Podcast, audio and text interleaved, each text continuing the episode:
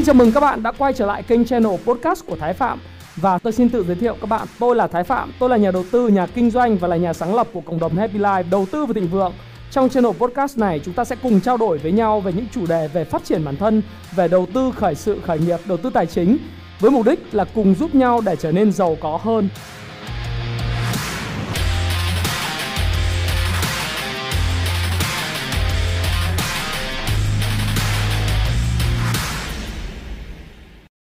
Hi, xin chào tất cả các bạn. Chào mừng các bạn quay trở lại với channel của Thái Phạm. Và lại là tôi đây ngày hôm nay tối thứ bảy. À, nhẽ ra thì sẽ cũng không có video nào cả.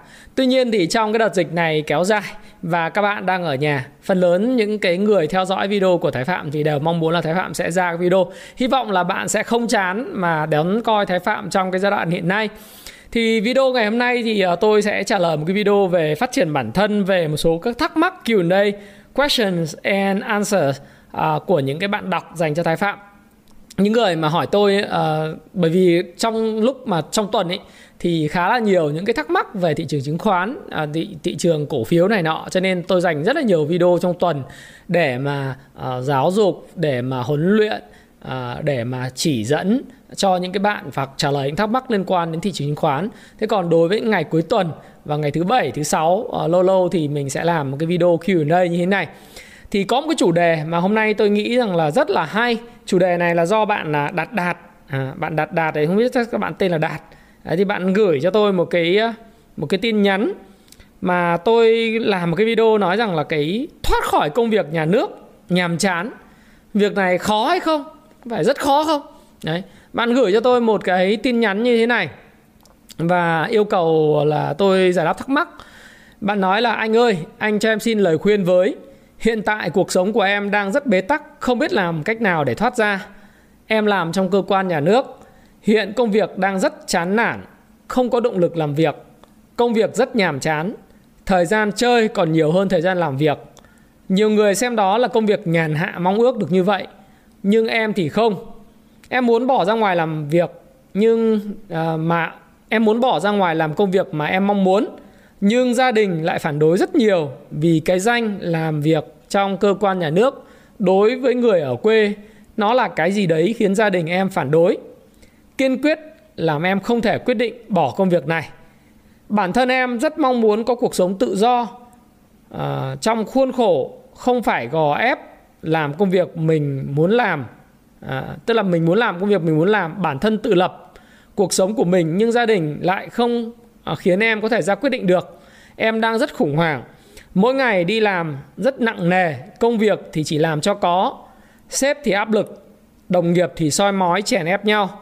Mong cho anh à, mong anh cho em lời khuyên. Em cảm ơn anh nhiều. Thì à, đạt đạt à, gửi cho tôi một cái một cái à, tin nhắn như vậy và tôi cũng có trách nhiệm là các bạn hỏi thì tôi trả lời. Thì cũng làm sao nó không serious quá. Nó vui vui một tí ha các bạn ha. À, chào đạt thì anh à, cảm ơn câu hỏi của em và cái phần Q&A à, bạn hỏi và Thái Phạm trả lời này thì tôi mong muốn sẽ làm một cái show như vậy dành cho những cái khán giả của mình và tôi sẽ giải đáp. Bây giờ thì là đọc mang tính chất là các bạn à, gửi tin nhắn tôi đọc lại. Sau này thì chúng ta sẽ quay video chúng ta uh, trao cho trao đổi trò chuyện với nhau trong những video series tiếp theo. Thế thì cái thực trạng mà Đạt nói ấy, thì không phải lần đầu tiên anh Thái Phạm nhận được một cái câu hỏi tương tự như vậy à, rất là nhiều những à, bạn không còn trẻ. Nó là bạn trẻ thì không đúng. Bạn không còn trẻ ở trong cái độ tuổi khoảng 30 32 33 à, hoặc là 28 29 tuổi. Rất là thắc mắc hoặc những bạn mới có một vợ à, một con mới lập gia đình đấy thì rơi vào cái vòng xoáy của 3 năm đến 5 năm 6 năm làm việc nhà nước. Rất là khó chịu rất là bức bối muốn thoát ra khỏi cái công việc hiện tại. Nhưng mà vì cái định kiến xã hội đặc biệt là cái định kiến của gia đình về câu chuyện là tao mất bao nhiêu tiền Đấy, nuôi mày ăn học đúng không? Nuôi mày học đại học à, ở Hà Nội nuôi mày học uh, đại học rất là nhiều rồi cao học các thứ tao bỏng tao xin uh, thông qua cái quan hệ siêu cỏ của tao giống như quan hệ của ông ngoại đấy xin cho mày làm công việc nhà nước ngon như thế mà mày lại bỏ đi. Như thế là mày đang giết bố mẹ rồi đúng không? Như thế là mày đang sỉ nhục cái gia đình này rồi và mày không tôn trọng bố mẹ. Như thế là mày đang sỉ nhục cái gia đình này rồi và mày không tôn trọng bố mẹ Đấy. À, rồi bao nhiêu những cái sự giúp đỡ của bác này chú kia mặt mũi bố mẹ mày ở đâu nếu mà mày bỏ cái công việc này bằng rất nhiều những cái áp lực Đấy. À, cha mẹ phụ huynh của chúng ta đang ép con chúng ta vào nhà nước và bạn là một trong những người mà tôi tôi nghĩ rằng là không phải là số ít số nhiều của cái xã hội Việt Nam hiện tại tức là cái công việc ở nhà nước thì nó có thể là công việc hành chính sự nghiệp ở sở này à, ban kia có thể là công việc à, hành chính sự nghiệp đúng không? Nó cũng ở phường xã nó cũng có thể là công việc của một cái cơ quan nhà nước nào đó ví dụ như hải quan ví dụ như công an ví dụ như là ở những cái khu vực mà túm lại là bạn nhận lương từ nhà nước. Đấy nhận lương nhà nước. Và rất nhiều người rất nhiều những cái bậc mà bạn trẻ, nó tôi dùng từ bạn trẻ là rất đúng, bởi vì các bạn trẻ hơn tôi, năm nay tôi gần 40 rồi. Thì phí phạm cuộc đời của mình đi theo đuổi một cái công việc, một cái job, một cái sự nghiệp mà các bạn sẽ không có tương lai.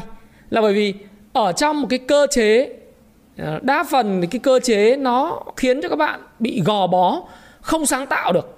Bởi vì tất cả mọi thứ đều có thủ tục, có quy trình, có lần lượt, gọi là uh, những cái lần lượt trượt nằm ấy như như bạn muốn thăng tiến cũng không được bạn muốn làm này làm kia cũng không được đúng không? Hoặc là bạn phải rất nổi trội hoặc là bạn phải có quan hệ siêu cò bạn phải có ông ngoại ở đâu đấy ông nội ở đâu đấy thì mới được. Thế thì cái công việc uh, cái định kiến của xã hội nó là làm việc nhà nước thì rất là sang rất là sang chảnh. Uh, tôi có một số người anh có vợ làm ở bưu điện tỉnh Quảng Ninh hồi xưa đấy, cái bưu điện tỉnh Quảng Ninh hồi xưa là cái giai đoạn năm 1990 cho đến năm 1999 nói thật các bạn là để xin được một vào suất ở bưu điện tỉnh Quảng Ninh, hay là xin được một suất vào bưu điện, bưu chính viễn thông thời đấy là thực sự rất là sang. Bởi vì thậm chí là vất, mà có tôi có biết những thông tin ngoài lề là phải mất vài chục triệu mới được xin vào đó. Thậm chí là một chân, gọi là, trực ở buồng điện thoại hoặc là chân bán báo Đấy, cũng là rất sang rồi bởi vì lương cao bổng lộc nhiều. Thời đấy là bưu chính viễn thông là gần như độc quyền. Các bạn muốn gọi điện thoại là các bạn phải đến cái bưu điện thành phố. Bạn ờ, bỏ tiền mua 2.000, 5.000, 10.000 bạn phút gọi bạn gọi đúng không?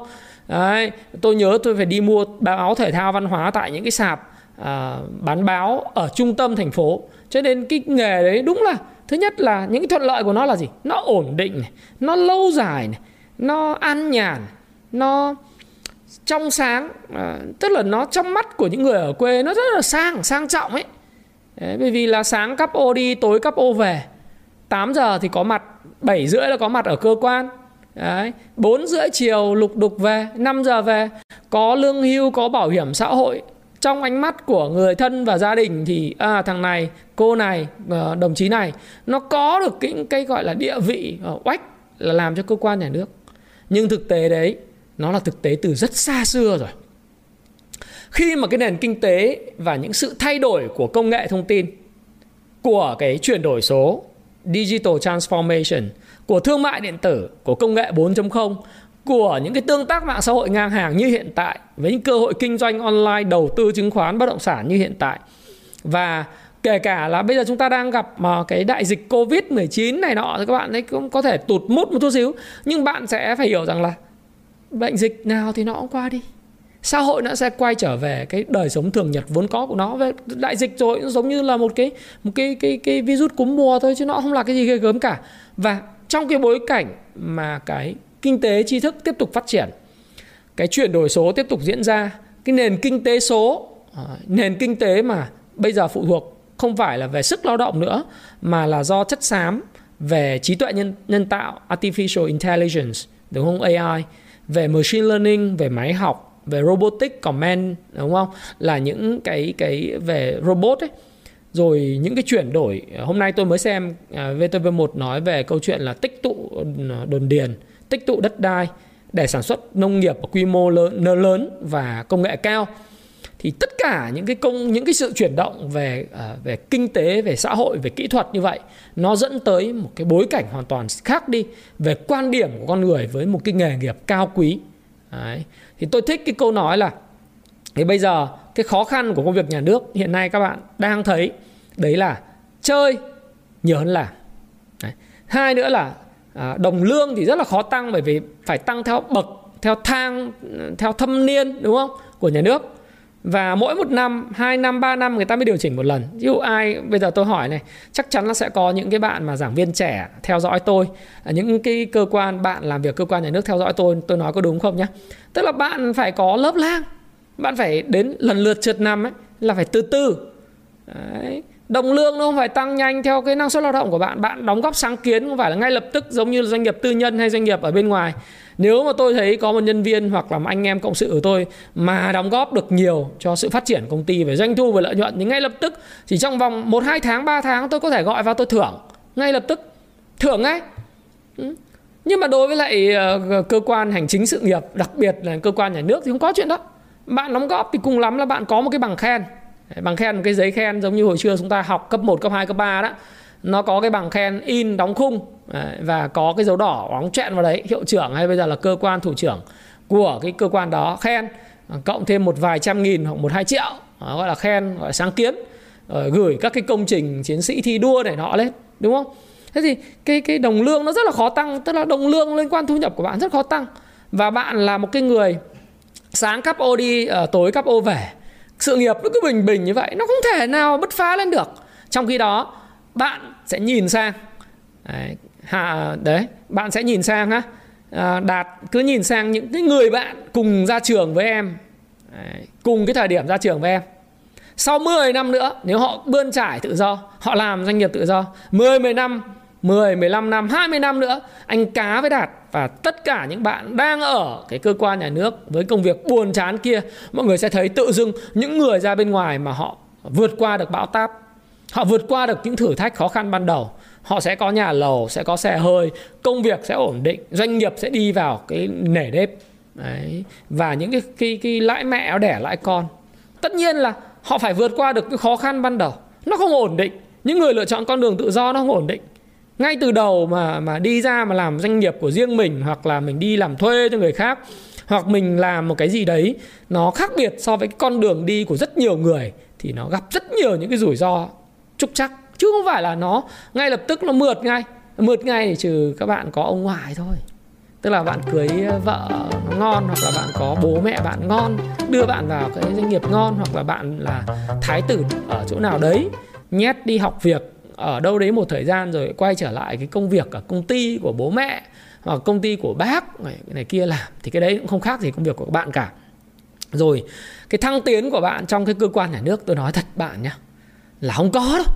Rất hiếm. Một trăm người một nghìn người thì mới có một hai người thăng tiến. Tại vì ờ, cái hệ thống đánh giá cơ quan nhà nước thì tôi thừa hiểu là hệ thống đánh giá nó cũng phức tạp lắm. Đấy. Cái này là mình nói thực tế chứ mình cũng chả phải chống đối là mình mình mình bôi nhọ gì nhá. Cái này nói thực tế thôi. Là hệ thống mà đánh giá thì nó có hệ thống đánh giá của của của hệ thống uh, cơ quan đảng ủy đúng không? Uh, cũng có cả hệ thống của uh, những cái cơ quan kinh doanh uh, hành chính rồi uh, phẩm chất thái độ uh, rất nhiều thứ. Uh, bạn phải có quan hệ nó mang tính chất siêu cỏ uh, người ta nói là nhất tiền tệ này à, nhất trực hệ nhì tiền tệ ba quan hệ bốn thì mới đến trí tuệ. Mà cái đấy thì dân gian nói như vậy nhưng mà nó cũng rất là đúng. Thì cái thăng tiến của bạn cũng gặp rất nhiều khó khăn. Đấy. ví dụ như bây giờ bạn đang là nhân viên kế toán của một tổng công ty nào đấy. Thế tôi có một người bạn làm nhân viên kế toán của một cái tổng công ty rất lâu đời. Làm bây giờ 15 năm rồi vẫn ờ, chưa lên được phó phòng. Hình như bây giờ là phó phòng rồi. Thế nhưng mà các bạn phải hiểu rằng là trưởng phòng chưa đến tuổi hưu. Đấy, bạn đang làm chuyên viên phó phòng là trưởng phòng của bạn. Chưa đến tuổi nghỉ hưu. Các cô các chú các anh chị vẫn còn rất mạnh khỏe.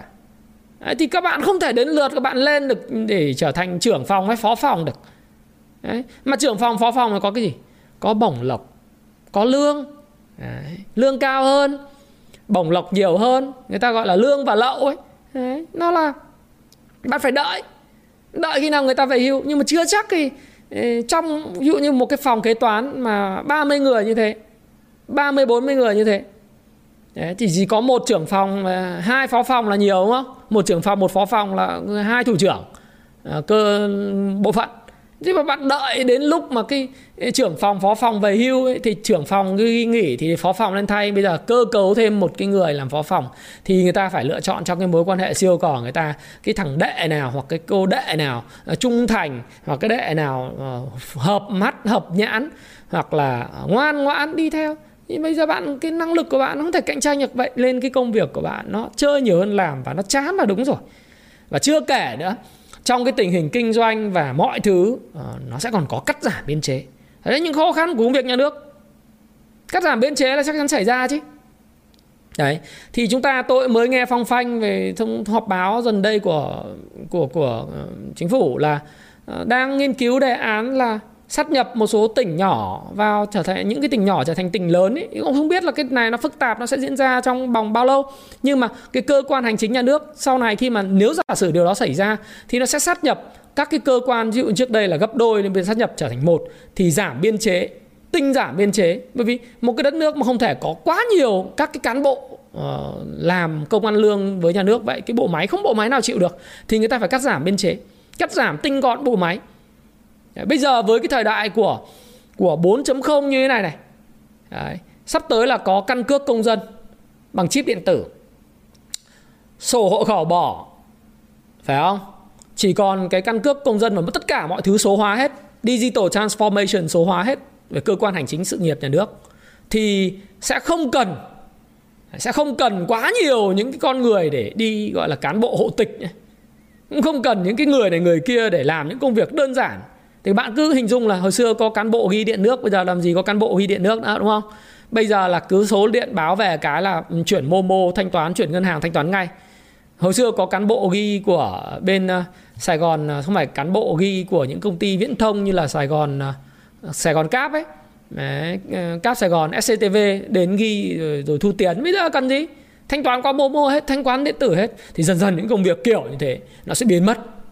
Đấy, tinh giảm biên chế cho nó xảy ra cho nên là cái rủi ro mà bạn về hưu sớm hoặc là thất nghiệp là rất cao. Nếu bạn cứ làm một công việc bạn bạn không yêu thích là rất cao. Thôi đấy đấy nói những khó khăn. Thế là bây giờ thuận lợi thì sang trọng thì uh, quan điểm thì đó rồi. Vậy thì bây giờ giải pháp cho đạt là như nào và những người bạn mà đang nghe kênh thái phạm thì tôi nói ngắn gọn đơn giản này thôi. Một đấy là bây giờ ấy em ờ, không thể mông lung như vậy được.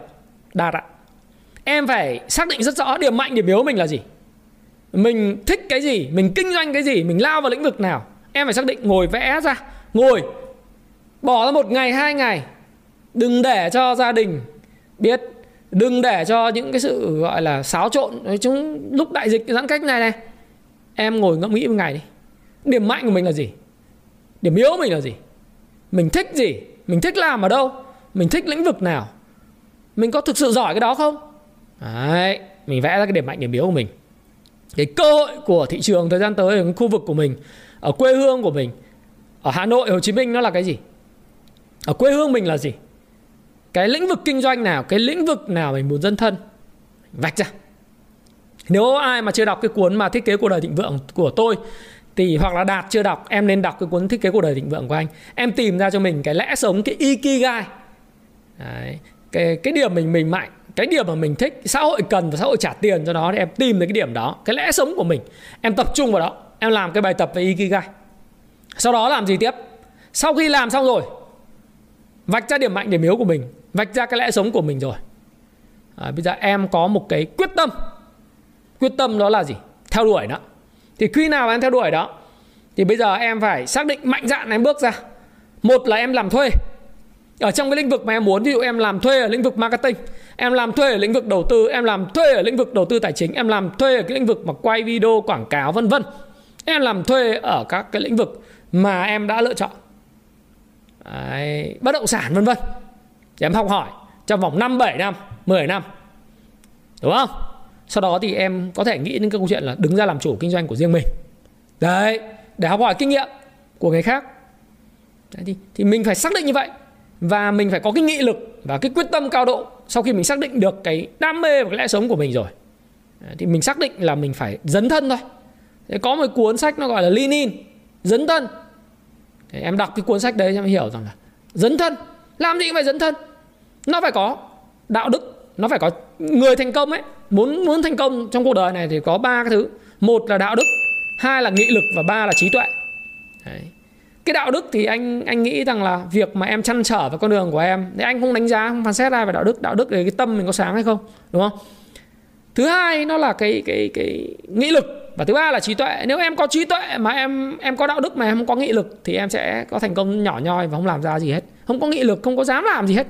Nếu em có đạo đức mà em có nghị lực nhưng em không có trí tuệ thì là em là nhiệt tình ngu dốt bằng phá hoại. Tốt nhất là ở cơ quan nhà nước hiện nay em đang làm, cứ làm tiếp đi đừng ra ngoài không thất bại chẳng trẻ nếu em có nghị lực, em có trí tuệ mà em không có đạo đức, thì tốt nhất là em cũng không nên làm cái gì, bởi vì em sẽ gây hại cho xã hội trong tương lai lâu dài. Thế thì để thành công được, xác định điểm mạnh, điểm yếu của mình, cái lẽ sống của mình, thì mình phải xác định xem là mình là con người có cái tâm sáng hay không, có đạo đức, tức là có đạo đức, có tâm sáng hay không, có nghị lực hay không và có trí tuệ hay không. Trong đó cái đánh giá cao nhất của anh đó là em có dám làm và có nghị lực hay không thế thì đấy là một vài những chia sẻ của anh thái phạm dành cho đạt. À, anh hứa với em là anh rep ngay cái comment của em. Anh nói rằng hôm nay anh sẽ trả lời câu hỏi của em bằng video. Và anh trả lời em cũng nghĩa là anh trả lời cho rất nhiều những người bạn trẻ và không còn trẻ. Đấy. đang ở cái độ tuổi nó gọi là midlife crisis. Ở đây thì không cần phải đợi tây nó gọi là đợi đến 45 50 tuổi mới trả lời. Còn Việt Nam mình 30 tuổi đã gặp midlife crisis rồi. Đấy, là crisis về về khủng hoảng về niềm tin khủng hoảng về con đường tiếp theo. Còn nếu em xác định em ở nhà nước được và em leo cao được em có ông ngoại ông nội em có quan hệ siêu cò thì em ở lại. Được không ạ? Còn nếu không em phải chọn con đường khác và phải dấn thân. Anh Thái Phạm chúc Đạt và những người bạn tương tự giống Đạt thành công. Và nếu bạn thấy thích cái video này và thấy nó hữu ích đối với lại người thân với chính bạn thì hãy like cho nó hãy chia sẻ cái video này lời khuyên này của thái phạm cho những người mà đang gặp cái tình huống như thế đang muốn quyết định như vậy. Bạn phải có cái dũng khí thôi bạn phải làm phải dũng khí thôi. Giống như quan điểm tôi này hồi tôi đang làm ờ, giám đốc ờ, marketing của Vinamilk. Giám đốc marketing đây không phải là giám đốc điều hành marketing nhé các bạn nhé. Giám đốc marketing là marketing director. Rồi giám đốc điều hành marketing nó là chief ờ, marketing officer Đấy, CMO nó khác nhau hoàn toàn thế thì tôi quyết tâm tôi ra ngoài. Tôi làm cái kênh thái phạm này hồi đấy. À, anh chửi tôi, anh kêu mẹ thằng này đang có lương cao thế, bổng lộc cao thế, vị trí quyền cao chức trọng thế. Tại sao ông bỏ ra ngoài? Đến giờ, tôi thấy rằng dũng cảm và dấn thân. Nhưng tất nhiên, tôi đã có 13 năm học nghề 13 năm đầu tư 15 năm đến thời điểm này đầu tư kinh doanh. Dĩ nhiên là tôi chuẩn bị rất là lâu rồi, chứ không phải là bây giờ tôi làm. Thế thì tôi khuyên bạn đạt và các bạn khác hãy cũng có sự chuẩn bị như vậy và có cái dũng khí. Và nếu bạn thích cái chuyên mục Q&A này thì tôi sẽ tiếp tục làm Q&A này vào thứ bảy à, trong tuần. Và sau này chúng ta sẽ tiến tới là bạn gọi điện thoại cho tôi. Chúng ta cùng gọi zoom qua cho nhau hoặc google meeting chúng ta sẽ trả lời cho nhau. Để giải đáp thắc mắc. Và thái phạm cảm ơn bạn đã lắng nghe và chúc các bạn có một buổi tối thật là ý nghĩa. À, và xin chào và xin hẹn gặp lại các bạn. Hãy chia sẻ những thông tin này nếu bạn cảm thấy nó hữu ích với bạn và hẹn gặp lại các bạn trong chia sẻ tiếp theo của tôi nhé.